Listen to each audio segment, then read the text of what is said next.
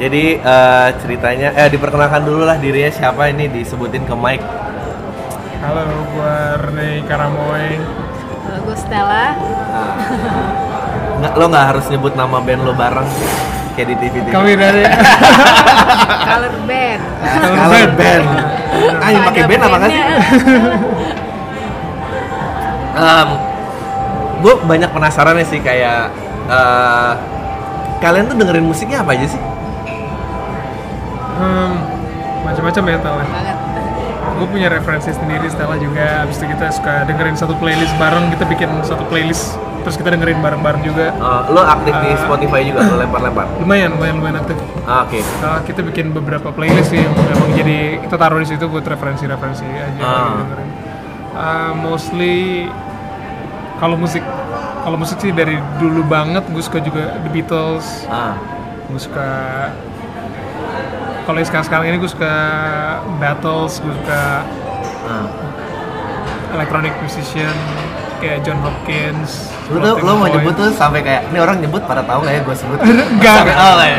Gue kira sambil mikir. Gue juga kayak terlalu ngacak juga sih. Ah, terlalu ngacak. Gak tau deh. Maksudnya Stella, Stella, Stella apa Stella? Ada komposer mungkin yang sering Oh, kita iya. dengerin. Ada Steve Reich, Philip Glass. Wah ini bener. Gue ya, alasan gue nanya adalah karena kan ceritanya gue dari angkatan tuan ya. Pas pertama Masa kali sih? denger dari lo, iya gue anak 90-an lah, 2002. Lahirnya kan? Eh, lahirnya 84. Oh iya. jauh jauh jauh Tapi pas pertama kali denger lu berdua yang menarik buat gua tuh um, somehow lu sound suaranya dia sangat Alanis Morissette gua nggak tahu kenapa Um, mengingatkan gue juga um, ya sini aja pas bawah bareng uh, and then apa Eddie Vader 90-an terus gitar lu kayak anjir ini kayak ini anak main Incubus apa Radiohead apa gimana gitu emang dengerin itu juga apa Pasti ada eranya juga sih. oh. Pasti ada eranya juga. Ada eranya juga dengerin kayak gitu. Di saat kita kecil terus misalnya balita gitu era yang uh, pop culture-nya kan mereka kan Emang. yang Iya. mau nggak mau kita denger gitu Nggak di juga radio, tapi ya. iya. Sih 90-an gitu kan Ah. Tapi berarti emang lu suka apa emang sengaja apa kalau untuk critical listening sebenarnya bukan era itu ya yang Ah, kita oke. benar-benar kulik Yang benar-benar Nah, dikulik. Nah, mungkin nggak tau gua Stella juga kita dari emang dari kayak 10 tahun, 11 tahun gitu kali ya emang dari kecil banget udah emang suka dengerin juga musik gitu yang macam-macam. Tapi juga kakak-kakaknya banyak yang di atas 30 sekarang umurnya. Iya. Jadi jadi mungkin jauh banget emang Ah, ah. perbedaannya jadi jadi banyak ya selain itu juga emang mereka band hebat dan ini kalau Radiohead itu kita dengerin rasanya gimana abis konser perdana lo Itu- Euforia berapa hari tuh? merupakan satu apa ya awal aja sih buat buat Scholar buat band. Kalau euforianya nggak bisa dibilang kita puas senang gimana banget. Ya Iya, kita iya. justru jadi excited buat ke depannya kita mau ngapain lagi nih gitu. Lo lo tipe-tipe yang uh, torture genius gitu ya. Jadi paling keras sama diri sendiri gitu ya. Balik bukannya happy malah kritis. Malah mengkritisi diri sendiri gitu ya wajar nggak sih kalau setiap musisi nggak pernah puas gitu ya? Ah nggak tahu sih.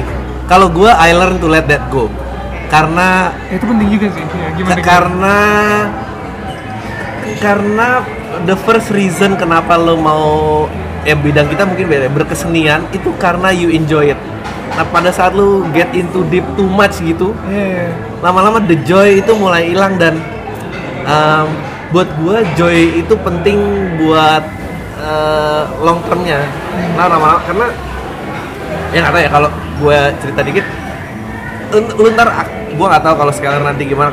Kalau gua ngalamin kefrustasian di mana anjing yang mulai bareng dia udah di mana and then you start uh, lu mulai besar kepala gitu. Kan gue lebih keren gue kan lebih ini kok dia ini kok gue nggak ini dan dan- dan- uh, lu tenggelam di situ terus lu lupa yang mestinya tugas lu tuh ngapain gitu. Tugas lu adalah bikin musik ya udah bikin musik aja tanpa harus ngeliatin yang lain. Nah jadi kayak joy itu kayak meskipun ya kalau kalau penampilan jelek sih pasti lu paling sadar juga gitu tanpa ini. So, eh, sama ini yang gue pengen. Lu main tuh sebetulnya kalau gue ngeliatnya band lu tuh ya di atas panggung sih bertiga ya. Tapi menurut gue ada orang keempat itu adalah orang sound lo. Itu lu sendiri apa yang nge-handle dia? Apa emang dia punya take sendiri? Biar Eh, iya kita bisa dibilang perform setiap performance itu ada empat orang yang berkontribusi berkontribusi kontribusi. sih ya nah namanya Gerard Rumincap dia dia memang sama Scholar udah dari awal. Dan terbentuknya sound kami sendiri trial dan errornya dia orang yang cukup involved. Hmm. jadi gimana cara itu bisa di deliver ke audience gitu saat kita main live dia jadi orang yang nggak ada di panggung tapi sama pentingnya sama yang kita kita yang ada di panggung. Jadi jadi mutual sih semuanya tugasnya sama. Terutama vokal lo sih? Menurut gua eh, gua atau ya? Gua extra work gitu. ex- bu- eh bukan extra in a sense of Iya, iya, gimana iya. tapi processingnya. Maksudnya ada kayaknya kalau miss dikit teriakan lo dan apa itu nggak akan bikin emosi gimana Iya. gitu emang uh, si tugas si engineer ini sendiri dia emang punya visi terhadap uh, Ah.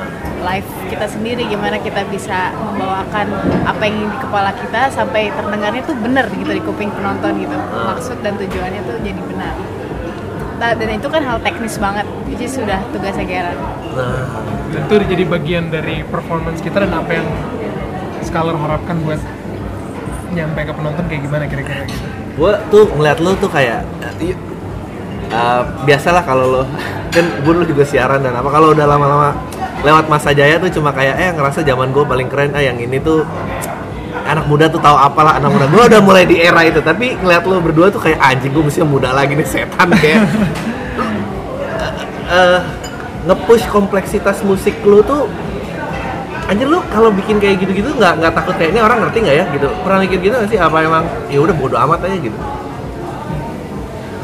takut sih enggak. Takut di ngerti sama orang atau enggak itu enggak enggak ada rasa takut. Tapi bodo amat juga enggak. Nah jadi kita dari awal gue sih ngeliatnya lu bodo amat kayak ngeliat lu lu kayak anjing ini ketukannya susah semua.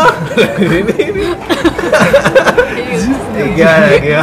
Iya, apa ya? Jadi gimana ya penyampaiannya mungkin kita juga nggak mau yang lebih wih musik gue kayak gini lu ngerti nggak Ah. ngerti terus gitu. Nggak nggak juga. Kita juga "Ah," atau mencoba ya udah main sesuka terus penonton rasanya tuh kayak teralienisasi oleh apa yang kita bawakan. Padahal sebenarnya kan padahal sebenarnya kan kita juga main musik kita pengen orang punya satu um, apa ya ibaratnya common ground itu dengan apa Ya. yang kita jadi kita punya satu medium yaitu musiknya gitu yang bisa connect artis dan musisinya gitu.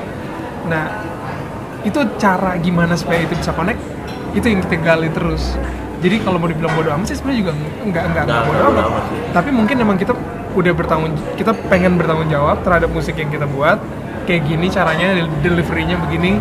Dan dan penonton bisa berharap lebih terus itu sih yang mau kita coba uh, bangun antara musiknya Scholar lu sama penonton. eh, lu bikin musik tahu oke ini kelar gimana? Dengan ribetnya dengan ribetnya sound itu kayaknya di semua artis atau pelaku seni akan mengalami itu sih kayak Ah. oke that's it ini udah selesai ini nggak boleh overproduce ini nggak boleh ini udah udah kelar lu nggak boleh overwork. Itu itu biasanya kami ada beberapa tahap. Ada tahap terakhir tahap workshop terakhir sebelum memutuskan ini udah kelar. Itu ada satu tahap itu sendiri. Nah, setelah itu baru kita move fur- further lagi gitu. Udah nggak ada elemen-elemennya lagi yang mau ditambahin. Tapi itu sendiri biasanya kita listening bareng. Gua sama Ah. Stella emang yang kebetulan bikin lagu. Oke ini udah selesai. Dan karena gue juga yang produce gue juga yang banyak uh, make judgment. Oke ini udah udah ini udah ini ini udah nggak bisa Diapa-apain kita- lagi. ah, udah nggak bisa diapa-apain lagi. Kita harus sudah putusin. Pas. selesai enjoy it. Habis ntar juga kan ketika selesai recording sama live itu juga punya punya itu juga beda approach-nya. Jadi jadi sejauh ini sih banyak-banyak listening lagi aja gitu dan dan apa namanya setelah lo kelar bikin sesuatu ya coba seminggu dua minggu gitu dengerin lagi gitu kalau Ah. emang kayaknya lo nggak ngerasa happy ya udah kalau kita sih kayak gitu Eh, lu eh, cerita dulu apa musik duluan? Hah, sedikit, Gantung ya. tergantung. Gantung. Eh, coba. siapa apa contoh yang mana, mana yang contoh yang Kalau gue ngeliatnya Youth sama Live and Do adalah cerita duluan. Eh, apa enggak? Sok pakai banget gue. Justru di youth kayaknya Lex duluan. Leaks duluan. Kayak- kayak jamming ya Iya, Ah. jamming. ya macam-macam sih kadang kita kadang-kadang emang udah ada satu tema yang pengen diangkat gitu terus kayak Ah. gimana kira-kira nyampeinnya dalam satu musik oh mau kayak gimana mau segimana temponya bisa Stella main piano terus udah ada lagu gue punya nih frase kayak gini oke gue Oh. juga coba involve dengan dalam song songwritingnya gue eh, kasih apa namanya misalnya oh, enaknya diginiin di gimana kayak gitu-gitu tapi biasa semuanya berawal dari akustik gitar sama piano karena emang itu Di paling break ke basic ya. Mm, biasanya emang dari situ sih berangkatnya. Kan sekarang 2011 ya? Bener gak sih? 2012. 2012. Itu itu kita baru selesai produksi EP pertama.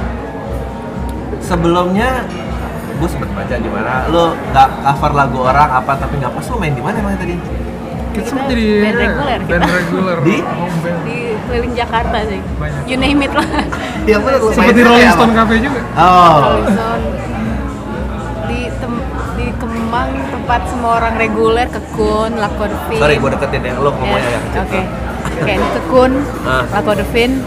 Barcode, Markot, ah Rolling Stone Cafe. Stone. Itu Kemang baru Kemang. itu tahun berapa sampai berapa 2000 berapa ya? 2009 sampai 2012 ya? Ya, 2012 sudah enggak deh kayaknya. 2011 akhir kayaknya. Oke.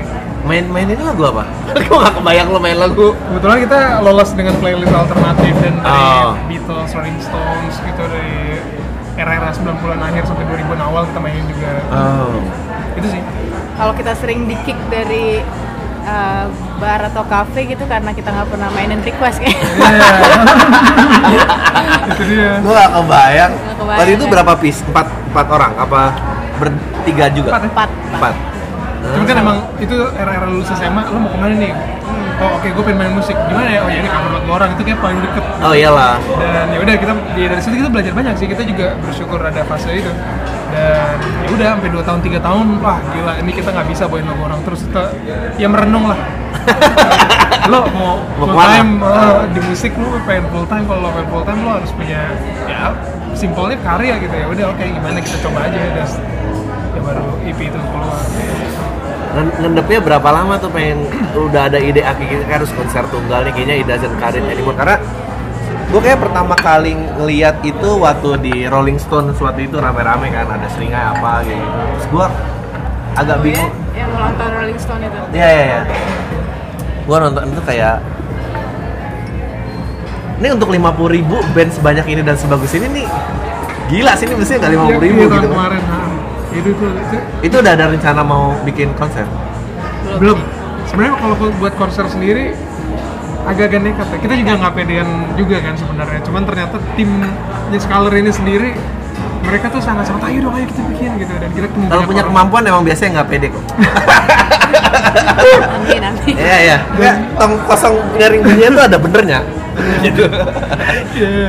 nah ya itu dia itu tadi kita juga hangout kebetulan sama orang-orang yang juga Ya. inspiratif dan oke ini bisa kok kejadian ya udah uh, ngobrol sana sini akhirnya ada ngebentuk tim jadi tim Scholar di merge sama dua orang lagi yang baru tim dari luar uh, Media relation. media relation sama project manajernya ada teman kita juga yang udah lebih berpengalaman namanya Nanda Suryo nah di situ kita ngobrol-ngobrol oke kayaknya bisa nih dan waktu persiapannya waktu itu tuh cuman dari pertengahan Januari ya Nggak nyampe sebulan. itu kita Ah. kepikiran bikin konser tuh setelah oke ini udah beres album udah kelar semua kita mau ngapain lagi oke kita konser bikin bikin bikin ya udah banyak yang bilang Iya. udah oke kita bikin kita renungkan apa yang harus terjadi apa yang harus disiapin semua oke kelar. makanya namanya spirit of the thing karena mereka emang benar-benar Drive-nya itu. Lo bawa keluar kota nggak? semoga Semoga ya. ada beberapa sih udah ada pembicaraan ngajakin buat keluar kota jadi Kayaknya gue gue tuh menanti banget loh em, untuk untuk musik ya gue nggak tahu lah Eh, karena kayaknya eh, kalau dibandingin sama stand up justru kebalik Eh, stand up tuh banyak pemainnya yang ngegurum eh, pengikut followersnya dari dikit gitu sampai kolamnya tuh pun meledak nah em, musik kok kehilangan itu ya apa karena terlalu banyak acara musik banyak event manggung bareng-bareng terus um, padahal uh, yang istilahnya yang namanya nggak gitu besar aja kalau dia giat mau ngumpulin kolamnya tuh lumayan gitu gede. Jadi emang kemarin lo dateng tuh si musisi musisi bareng gue tuh kayak ini kita gimana caranya biar bisa duplikat ini? Di di di buat uh, applicable buat bandnya mereka gitu. Lu mulai tahu berasa ada kayak kayaknya kalau kita bikin konser ini banyak yang datang deh. Lu ngerasa gitu apa emang? Enggak? Sebenarnya salah satu drive-nya adalah waktu album selesai nah, ini albumnya belum diproduksi baru baru benar-benar rilis digital. Ya. Yang fisiknya belum. Ah. akhirnya kita oke kita buka pre-order yuk. Nah, tapi kirimnya akhir bulan Januari tanggal 1 Januari kita buka pre-order. Nah. dan sampai pertengahan itu kayak udah lebih dari 500 orang yang mau CD. spend money gitu buat Ah. harga CD yang nggak murah juga. Dan mereka belum dapat juga itu emang. Uh, barangnya baru nanti baru pre-order oh itu ininya gede? Iya. Nah animonya ternyata gede dan Oh. dari Jakarta juga udah dan lumayan banyak dari Jakarta. Sampai akhir Februari sampai akhir Januari udah mau nembus seribu dan akhirnya oke kita coba juga. Itu salah satu buat bikin konser itu salah satu ininya sih drive indikasinya ya Lo manggut-manggut aja sih, Tem? bener banget, banget. ya Iya, banyak santai aja. ngomong. Anjir nih, eh, sorry, sorry, gua ambil ke distracted ya, handphone Sedap ya, gua eh gua main nanya apa tadi tuh? Ah, tau lah, gua lupa Nggak, gua lupa mau nanya apa, sialan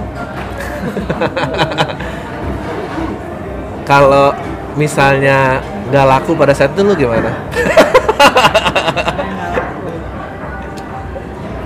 gimana ya? Kita emang tujuannya bukan buat ini laku nggak laku sih waktu bikin konser juga. Harus dites ya? emang ini harus jadi konser tour ini emang harus terjadi apa pun itu. Kita emang udah, udah siapin semua dari dari segi finansial dari segi kesiapan mental juga Ini finansial harus sebenarnya nggak siap-siap banget sih iya tapi kan itu kan kita emang udah emang ini harus ada gitu. ya ya Ya ya itu semua selalu gitu lah. Gue juga kemarin bikin itu nggak siap finansial. Oh iya, gue juga sempat denger lo di sebelah ya? Eh, di uh, Usmar ya di sebelah. Iya. Kok lu de- nah, nah ini gue gue pengen nanya kenapa bisa denger gue? Kan ah, di Twitter kan? hmm. Terus Oh, Hasib juga suka nge-post, gue liat Hasib. Ya ya ya. Nah waktu itu mah modal nekat aja gue ngepost tempat dan tanggal eh, itu nggak punya duit buat DP. Hmm. Jadi lebih Oh, nekat iya. lagi.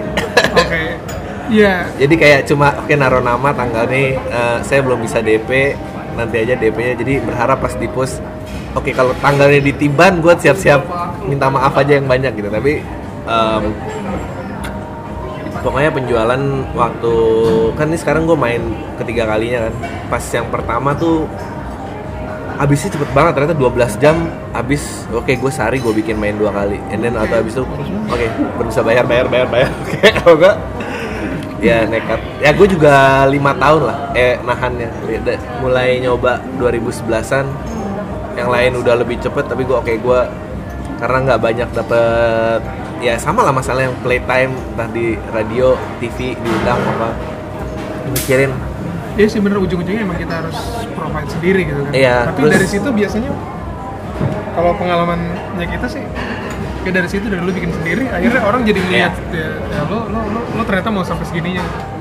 Tadi ya sama kecil-kecil lu juga sempet di Eco Bar apa gitu kan. Sama gue juga ngebuk bar kecil tutut setiap tahun. Pokoknya setiap tahun gue harus nongol Eh, terus waktu itu masih megang siaran radio masih enak. Jadi kayak paling nggak gue masih bisa ngoceh lah. Terus oh sama megang program TV juga. Sama di cut di cut di cut anjing gue kayak gue harus bikin sesuatu nih yang eh, nahan kolam ini. Kalau enggak sih gue ribet banget. Nah akhirnya pas ketemu medium podcastnya pas lah gue bisa sambil ngelatih joke sambil apa sambil apa. Jadi kayak ya udah gue bikin seneng aja. sih denger denger yang kayak gini-gini. Jadi ya makanya. Nggak soalnya gue tuh ngerasa eh, kayak banyak orang-orang yang spiritnya sama entah film entah musik entah stand up entah apa tapi ini mencar-mencar sendiri gitu. Padahal semua kayak eh, bukan mau ngelawan musuh yang sama ya maksudnya mau ngasih apa sih bahasa politik koreknya? Eh, ngasih warna yang lain tuh semua sama ada di jalan tapi ini kayak kepencar-pencar. Oh by the way gue kayak ngasih musik lu juga kayak gue main sama Angga Sasongko. You know nih band ini kalau lu bisa tweak mereka untuk soundtrack apa lo musik lo ya please do. It mereka juga happy kayak kalau kalau mencar-mencar segini emang emang ribet sih. Gitu. benar-benar Eh gue mau nanya yang personal, jadi kalian ngeband dulu apa pacaran dulu? ngeband dulu. Ngeband dulu? Wow. Terus kalau ini kandas, band gimana? kan ngeband duluan baru pacar duluan. Ah, jadi band band nomor satu nih. Band comes first Ya ya ya, ya well, no doubt bisa lah survive. Jadi lu mungkin masih bisa. Oh, iya. ya itu sih soal itu banyak yang Banyak yang nanyain. Iya banyak juga yang kayak skeptis soal itu. Dan jadi tagline di Rolling Stone loh Eh Iya. bener loh. Bilang apa Rolling Stone? Uh, mereka nge-quote dari kita sih. Hmm. musik musik harus datang duluan personal life baru setelahnya setelahnya Iya sih, tapi emang itu yang kita treat juga karena semuanya bakalan berantakan kalau Oh iyalah misalnya gue gue bete sama Stella misalnya gitu personal banget Ya, gitu itu. terus akhirnya ngaruh musik kita nggak jadi latihan deh itu kan Ya. nggak nggak bisa kayak gitu gitu Itu- Atau lu pro pendapatnya dia Enggak, Stella bener kok Semua orang kayak nah itu dilihat juga kayak gue latihan sama sama drummer sama si Gerard juga Eh. dia suka latihan dan beberapa dari tim Scalar juga sekalian kita latihan kita switch mindset ketika emang berhubungan dengan musik. Lu bukan pacar gue di situ gue gak akan mentolerir lo sebesar gue mentolerir lo sebagai pacar gue berarti gitu. Dan ya dua-duanya kayak gitu.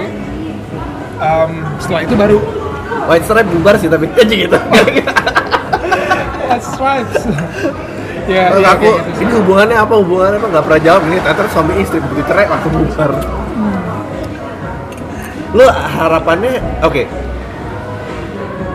waktu lu konser eh waktu lu ngeluarin album gue kan awam nih ya maksudnya gue gue nggak gue suka musik tapi gue nggak segitu ngikutin musiknya gitu Eh, yang lu harapin dari pendengar lu itu ngerasain apa sih? Um, saat kita bikin sensus kelar Ah, ah. yang kita harapkan uh, orang bisa uh, kita mungkin nggak akan eksplisit ngeluarin ini tentang ini ini iya, tentang betul. itu Uh, ini open interpretation aja Iya. cuman kita juga bukan yang tipe artis yang modern art yang ini kertas putih ini artwork Iya, iya, iya. kita kita kerja keras untuk untuk untuk uh, ngeluarin uh, untuk aransemen ini untuk menulis menulis semua penulisan ini untuk kerjain sensus ini kita kerja keras dan isinya pun personal semua sensus liriknya personal dan kita nggak akan ngejelasin itu ke kalayak ramai dan di mana pendengar itu kita berharap mereka mendengarkan sesuatu yang relate juga sama mereka ini ini personal album ini personal juga cuman versi mereka Iya. Lu nggak mau bocorin ceritanya? ya? Males ya? Enggak sih, kita percaya bahwa ketika itu udah selesai, udah selesai, gue Stella dan gue bikin karya elemen personalnya tuh kuat banget. Iya. Ketika ini udah dirilis dan jadi konsumsi publik, Itu dan itu publik. pilihan kita, itu udah jadi Ya. mereka punya interpretasi sendiri dan itu udah lebih gede dari gue dan, dan Stella. Jadi itu itu karya kita, lo mau kayak gimana interpretasinya silakan dan ketika mungkin itu dibawain live dan lo udah lihat kita membawakan itu, kita jadi punya satu eh, yang menjembatani antara artis sama orang itu. Makanya kita cara kita connect sama orang mungkin dengan cara membuahkan karya dan ya kayak gitulah sesuai Lu dengan- berdua tuh sangat mature tau nggak? Di umur yang sangat muda. Maksudnya bener-bener kan biasanya ada orang yang pengen over explaining dan lu ngerasa atau nge- ngerasa above karena lu pekaryanya which is understandable egonya lebih besar gitu kayak enggak gua above yang ini so. Tapi lu tuh enggak ya kalau emang dia ini ya tanggapan mereka lebih besar daripada kita gitu. Wow that's gue dulu nggak ngerti itu loh. Gue kayak muji-muji diri gue keren sendiri mungkin karena kurang disayang orang tua juga. Apa itu personal banget ya. Enggak, enggak, tapi itu, tapi itu yang gue perhatiin tuh kalau gue datang ke konser lo duduk nongkrong lagi ngobrol-ngobrol terus gue notice ada orang tua lo dua gitu kan. Nah ini ini nih bedanya nih. Kalau didukung orang tua emang jadi mencapai Tapi- potensi tertinggi kalau menurut gue pada awalnya emang pembuktian du- diri dulu Iya, nggak sih ke orang tua Eh. kalau support 100% dari awal pun kadang Iya. kayak hmm, Eh. Gak juga kayak, gitu. iya, gue juga kalau punya anak gue mau, gue mau ini. Oke, gue gue support lo ini, ntar berubah lagi gue. Iya, Tapi iya. cukup ada proses juga sih kayak lo mesti ngakinin kalau lo emang kayak gini lo, lo ini yang emang lo mau, ini yang pengen lo jadiin. itu eh, struggle-nya bagian dari kapan mulai ada struggle itu Struggle sih, gue nggak banyak menemukan itu sih sebenarnya. Tapi ketika gue SMP, gue pernah bilang sama nyokap gue, ah gue mau main musik, gue pengen apa pun itu, gue pokoknya gue pengen main musik tuh bakal jadi hidup gue. Oke, nyokap gue mah ya ya aja. Habis itu gue selesai SMA, gue masih bilang hal yang sama ke nyokap gue dan itu dan itu dan itu nyokap gue kebetulan juga support sih dan saat gue kuliah saat itu gue kuliah kan sempat kuliah performance gue itu gue struggle banget. Ah. Anjir, gue gue gue rasa nih nggak cocok nih kayak emang Ah, buat oke. gue gitu. Tapi gue pengen main musik gitu gue mesti ke mana ya itu sih. Dan ya gue pun gue pun fail gitu di kuliah itu. Gue nggak lulus di kuliah sebagai musik sebagai ya kuliah yang mengajarkan musik di sini gitu. Gue nggak menyalahkan siapa-siapa juga. Ya gue gue gue gue coba introspeksi lagi dan struggle sih lebih di situ. Dan nyokap gue emang kecewa banget waktu itu gue gue nggak selesai gitu kuliah itu. Oh karena karena seolah-olah lo yang pengen? Gue yang pengen tapi gue nggak bertanggung jawab. Ah. Eh, ya itu dia sih. Gue struggle banget di situ. Sorry by the way lo anak keberapa ya? Berapa Gua- dari berapa saudara?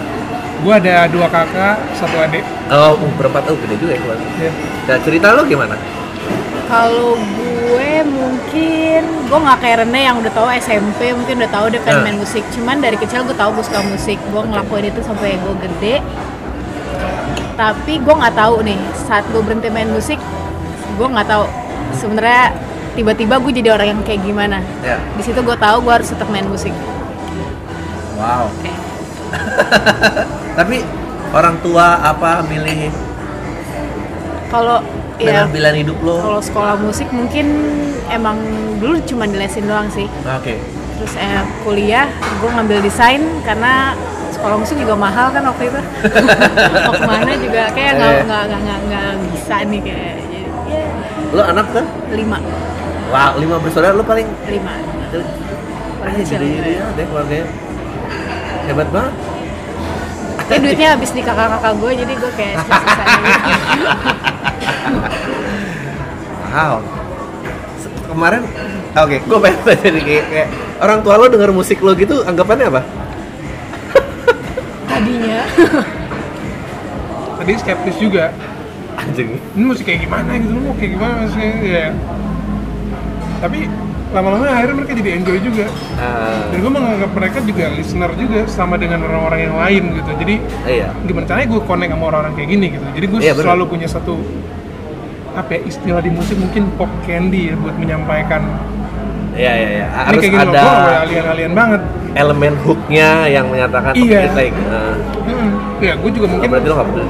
Iya iya. bukan bukan. Makanya tadi kayak iya bukannya cuek-cuek banget ah, gitu gue nggak mau seegois itu juga gitu karena emang full time gitu kita di musik nggak cuma hobi doang gitu. Mulai ketemu kapan? SMA satu SMA Iya. itu SMA ngeband bareng? Ekskul bareng waktu itu sih. Vokal grup. Ini lucu banget. Gue tuh ngeliat tuh kayak, tapi itu bener sih kayak yang ngomongin ah, entahlah namanya entah pursue passion atau something that you meant to do apa-apa gue juga ngeliat pas kemarin konser tuh gue cuma mikir anjing nih gue tuh kayak lu udah tau bukannya semua orang harus jadi artis tapi kayak you have that feeling back in ya bener SMP gitu bahwa mungkin jalur gua bukan akademik mungkin apa dan itu keep ada terus regardless seberapa jauh lu deny. Meskipun gua nggak pernah menyesali perjalanan gue juga ya tapi gua kadang-kadang pas ngeliat lo kemarin tuh jadi ngerasa aduh kalau nggak ngambil jalan puter nih juga mungkin. Ekspresinya ada di ya, maksudnya di- bisa mengekspresikan diri di, di kayak gini gitu. Meskipun ya ya syukurnya ya kuliah kelar bisa kerja cari penghidupan dan ya tapi kayak menjalankan dualisme ini juga lama-lama kayak anjing nih gue bentar lagi gue akan milih nih gue akan milih ini nggak bisa lama-lamanya kayak gini. Dan dan things are heavier pada saat lu tunda sih kayak ya gue sekarang udah married gitu. Nah ini kayak oke berarti kerja jangan stop dulu. Kayak Iya. kayak gitu-gitu tuh jadi bukan berarti nggak bisa tapi kayak ya gitu kayak sama lu ah gue tau aja sebelah gue juga kayak aduh aduh aduh gue tuh ngapain sih? Aduh aduh. Ya gue I'm saying his word tapi ya nggak apa-apa lah he can vouch for it gue rasa. Iya sih kalau ngomongin struggle pasti orang beda-beda Iya, struggle beda-beda banget. Iya. Dan dan em, ya lu juga nggak pengen cerita struggle lo lebih gede daripada karya lo Iya. gitu kan Iya. dan jadi sebisa mungkin ya udah nih semua juga punya struggle masing-masing. Iya. Gak yang kayak gue paling menderita makanya gue deserve this gitu yeah. nggak gitu. eh, Sama sekali nggak sih. Ya, itu udah personal orang, orang sendiri lah gitu. Ya pilihan kalau lo mau emang pengen expose itu gitu.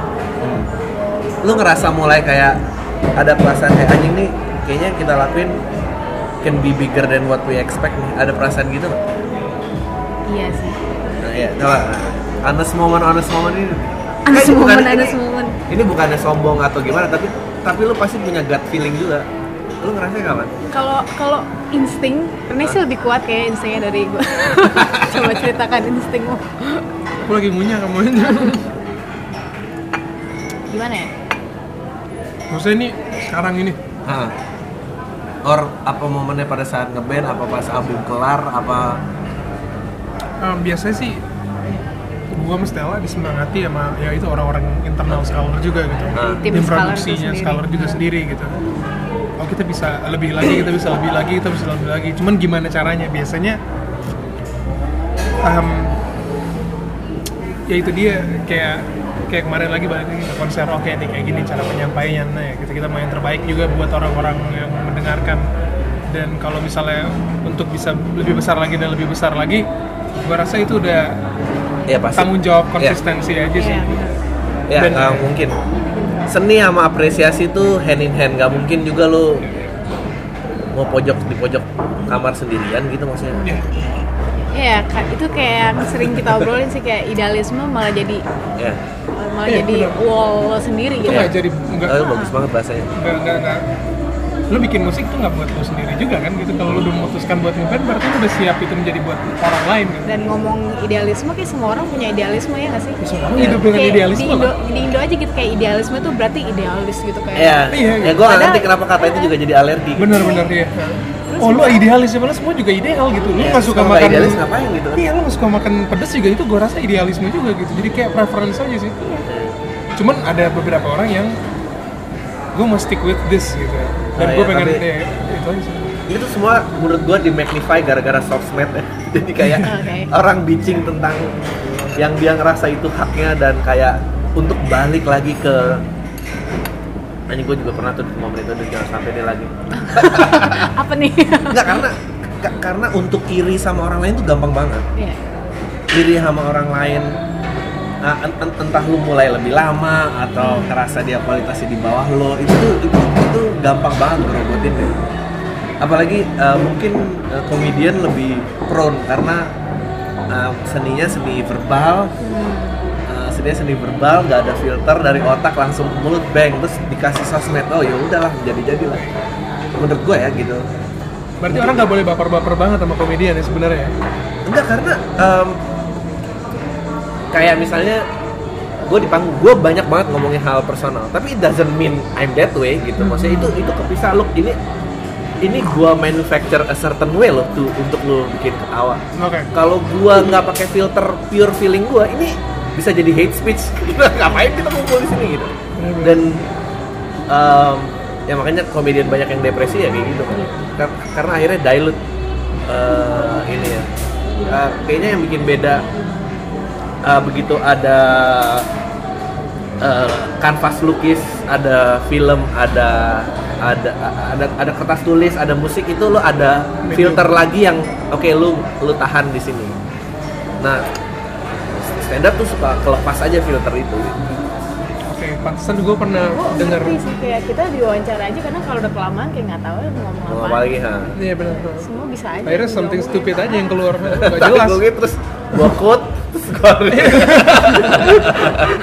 Nah, gue pernah um, Conan O'Brien sama Jack White itu pernah Iya. ada session gue lupa namanya nama nama sessionnya apa. Ya ya tentang sudut pandang musisi dan komedian gitu. Hmm. dan kayaknya Oh iya gue tau deh. Iya, dan dia si Jack White-nya sendiri punya pandangan bahwa dia salut banget sama komedian Hmm. pro komedian di mana mereka emang emang emang banyak banget yang artis harus contoh dari komedian gitu dari mana gimana caranya emang lo memfilter buat Iya. gimana udah nyampe ke masyarakat dan gua rasa itu jadi kayak gua gua gua pas lo ngomong itu mulai lebih oke mulai lebih make sense gitu buat gue gitu ternyata emang harus banyak yang Ada ya, lu lebih sulit sih sebenarnya. nah, Iya, makanya struggle-nya beda-beda. A- a- Angernya eh, belum lagi ya kalau di panggung di kena apa kena feedback ketawa yang gede jeder gitu tuh lu ada momen kayak trendsnya gitu berapa detik. Terus lu kalau itu lu nggak lu fully contain itu mulut lu bisa ke mana-mana tuh gitu kayak to to pull off um, yang kayak gitu gitulah karena eh nggak tahu ya gue sih ya mungkin beda sih. Gue juga nggak pengen nyari sensasi soalnya. Kayak buat apa? Apalagi di this day and age gitu. How many people lose their job gitu gara-gara screen capture dan apa gitu. Dan yang kayak lu bilang tadi makanya gue bilang lu tuh berdua sangat healthy bisa bilang bahwa oke ini, ini kita yang rasain tapi kalau lu udah interpret ini itu udah lebih gede daripada lu. Karena it becomes a crime pada saat lu forcing I mean A semua harus Yeah. A gitu kayak banyak gitu kan sutradara apa gitu yang bitching Oke. di sosmed anjing ngapain ini orang? Gitu ya lama-lama ya, tapi nggak tahu lah itu sensasinya. Soalnya. ah anjing kita nih get too close to quickly gini ya. Asik. Gue seneng banget dengerin kayak gini-gini serius. Dua arah banget. Ya lah nggak gue ya gue pengen bikin yang lebih human aja. Eh by the way lu bikin kopi juga ya? Ya, di di Kelapa Gading, coffee shop gue hmm, tadinya mau di situ ya gitu Apa ya? ngobrol ya? Sempet. Oh iya kayaknya ya. Iya. Tapi tapi jauh juga. Kayak gue kadang-kadang gak tega kalau ngajak orang meeting ke situ. Kenapa? What, what is it about coffee? Um, Gue sama adik gue sih. Kita nggak bisa berhenti minum kopi aja. Dan Oh. emang kopi juga bisnis yang personal juga sesuai preferensinya sih yang Hmm. gue suka kopi yang kayak gini. Ini yang pengen gue deliver juga ke orang-orang. Wah ya kayak gini. Ternyata banyak yang suka. Oh ya udah oke bagus. Banyak juga yang nggak suka. Oke kita mesti improve lagi di mana. Ya gitu sih. Jadi sama musik bisnis wise nya bedanya apa?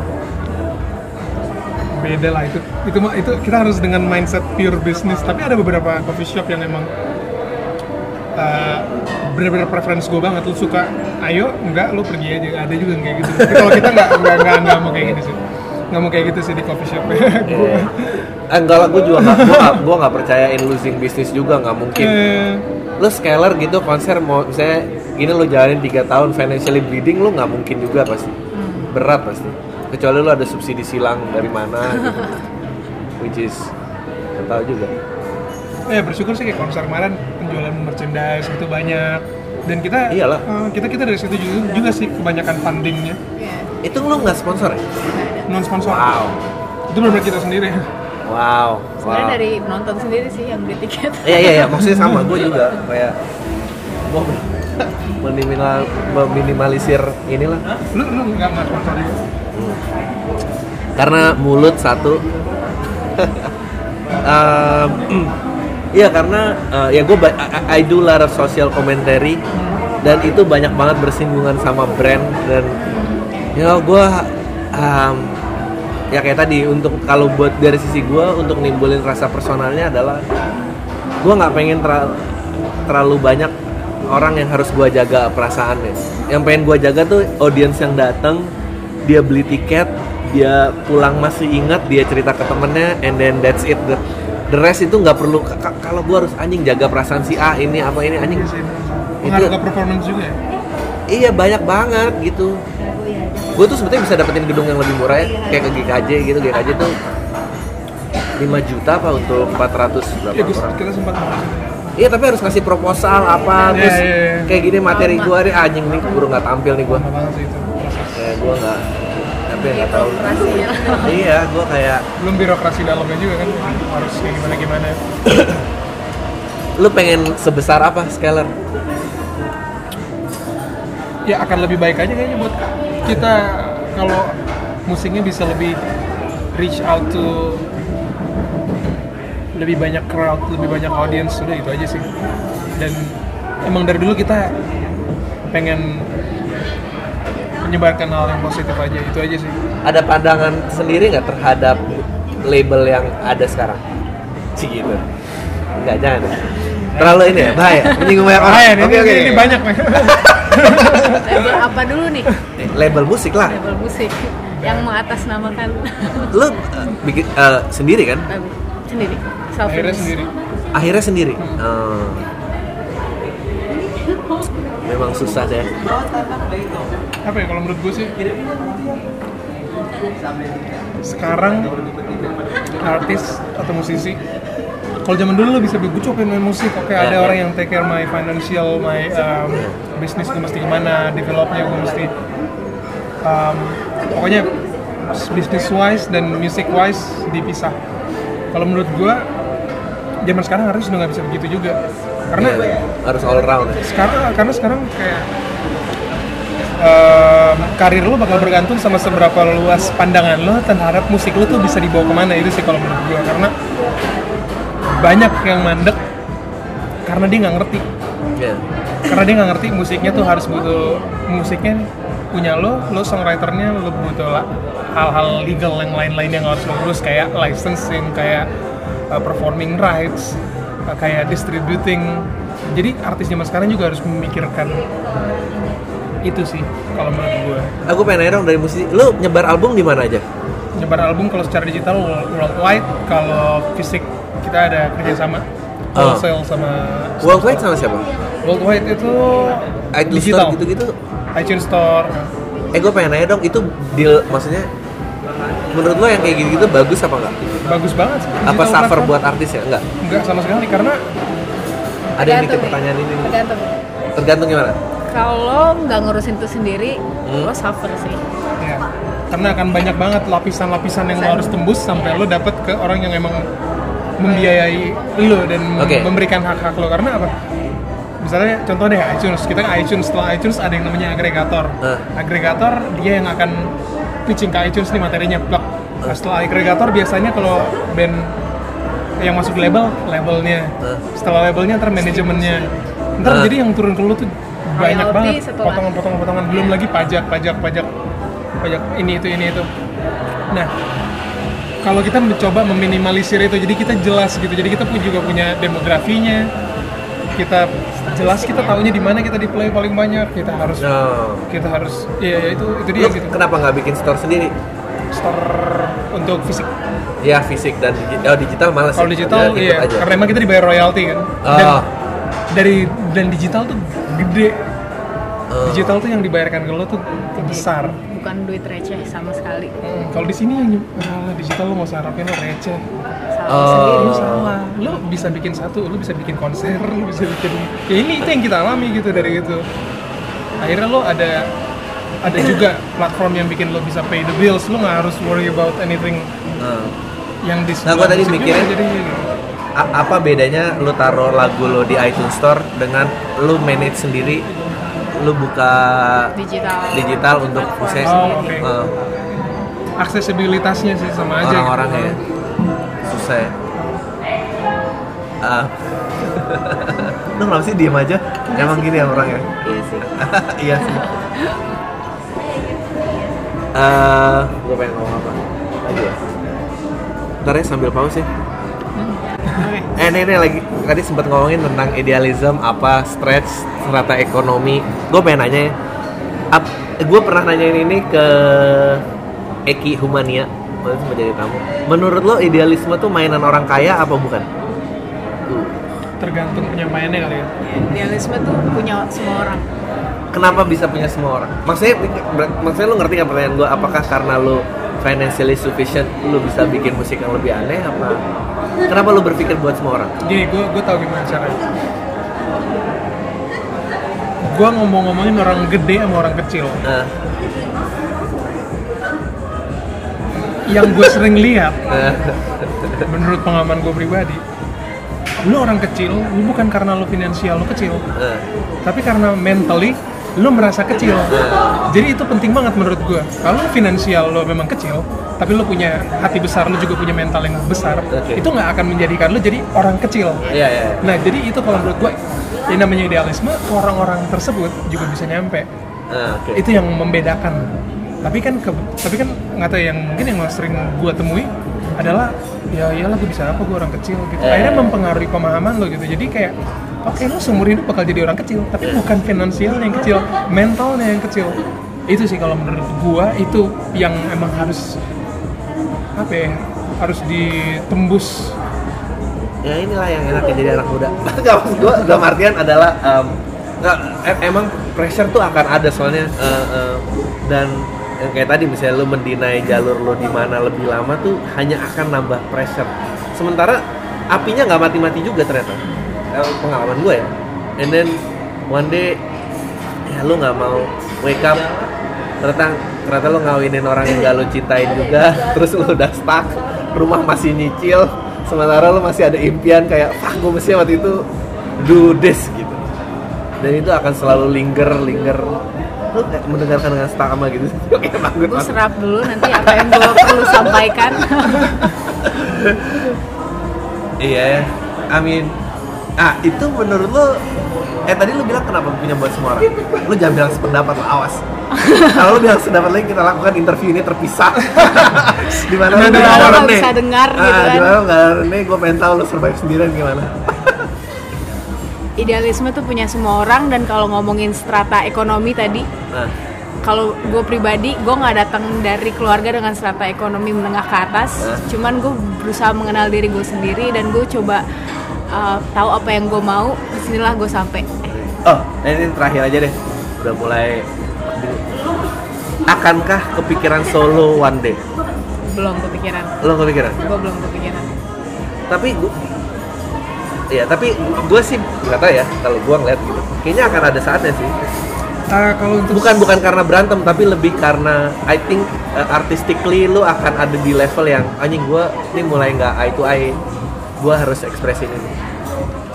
Um, kalau untuk gue melihat Stella, gue respect dia sebagai musisi, nggak Ya. cuma sampai sebagai satu band. Gue memandang Stella, dia dia akan punya satu solo karir yang ya juga. nggak nggak, tapi bener tapi bener tapi Ini bener momen kamu tuh. yang Iya enggak, lu eh, tapi bener, gue gue melihat pada saat eh, lu di lagu-lagu terakhir eh, terus lu masuk ke Anchor ada ada joy ada joy yang kayak wow ini ini dia bisa menjadi anchor untuk you can, you can be your own captain of your own soul menurut gue ya cik gitu dan Rene juga kayaknya nggak keberatan gitu lo akan keberatan nggak Oh, when that misalnya lo harus take a comes. seat Gini, back gini. eh. kalau abis kelar bikin album and someone asking you about making solo career Eh. itu kayak lo abis nikah terus lo ditanya lo kepikiran nggak mau cerai terus lo solo Enggak, bukan, dengan- bukan, makanya tadi gue bilang sebetulnya bukan bukan lu berantem tapi hmm, kayaknya Iya, maksudnya ah. ketika itu emang terjadi gitu ya itu itu itu akan jadi sesuatu yang akan jadi sesuatu aja kalau gue sih melihatnya juga kayak gitu. Tapi nggak membuat lo jadi orang yang visioner juga kalau lo udah bisa memandang gue ntar kalau solo gimana. Gitu. Iya. eh benar juga ya gue ngerti sih it's too soon ya Nah, ini lagi mesra-mesra jangan dirusak gitu Nggak, I just think it's kayak kayaknya um, ya akan ada halaman it's uh, ini private moment gua dan nam- lu akan mungkin oke lu- bukan lo nggak mau share ya apa ya bahasanya lebih kayak ya lo akan gali aja sih itu otomatis sih gitu ya. gue suka diri gue saat gue bermain sama Scarlett Oh, nice. That's very nice. Iya, tapi band tuh enaknya itu sih. Iya, iya, sih. Beberapa teman magicnya band sih. Iya, beberapa teman gue yang, yang sekarang gitu, mereka masih yang terutama yang dari SMA, mereka emang never grow up gitu ketika emang mereka di band. ya Nah, maksudnya never grow up tuh gimana? Personally, Hmm. gue the same person yang lo kenal Oke. di awal. Itu yang membuat mereka bertahan. Tapi musically sama artistically lo develop. Ah, oke, gue ngerti. ah, ini di terakhir sebelum close. Gue soal nanya ini. Fame. di titik sekarang yang anjing ini kayaknya anginnya kenceng juga ya setinggi ini apa emang gak lah kita kita sama aja apa gimana has it changed your life atau behavior lo Enggak sih, justru kita sangat berhati-hati akhirnya ya terhadap banyak hal. Nggak bisa ngasal-ngasal banget juga gitu kayak dulu. Tapi kita juga pengen membangun hubungan personal sama orang-orang yang juga dengerin musik. Ah, oke. Itu sih, makanya itu membuat kita ngerasa connect. dan apa yang kita omongin statement kita yang keluarin pasti mungkin nggak ber- mungkin nggak berarti berarti banget buat kita gitu. Hmm. cuman di saat orang itu keluar di media Iya. itu kayak gimana banget kan buat orang. Iya. di situ kita coba filter. Menakutkan jadi. Media menakutkan. Ah nggak juga sih. Enggak, enggak gue pengen tahu aja like the fear. Media ada. Media. Nah, tiba-tiba lu Tapi teman-teman media juga mereka pada pintar-pintar banget juga. Sekarang gue senang banget sama perkembangan jurnalis-jurnalis zaman sekarang juga. Mereka punya pandangan apa ya? Mereka nggak mau segampang itu mencerna pandangan source-nya gitu. Banyak juga yang kayak emang gue pengen ngegali lo. Bahkan hal-hal yang lo tadinya mungkin gak nyaman ngomongin bisa ngomongin. Gue banyak ketemu mereka gitu. menyampaikannya dengan sangat diplomatis mungkin ya Iya gitu. udah ada uh, uh, treatment treatment fans yang aneh bu fans yang aneh menggilai atau apa gitu nggak ada nothing that you like to share lagu kita dikulik aja udah seneng banget Iya, Oh. gitu, di cover juga ada seneng. iya itu jadi udahlah itu aja cukup thank you ya Thank you banget. Sama-sama. Terima kasih banget. jadi nanti datang ke bulungan ya yes sabtu Asik. Belum ya? Siap. Iya. Sabtu. Ya udah itu aja obrolan gua sama Skeller. Ayo semua deh.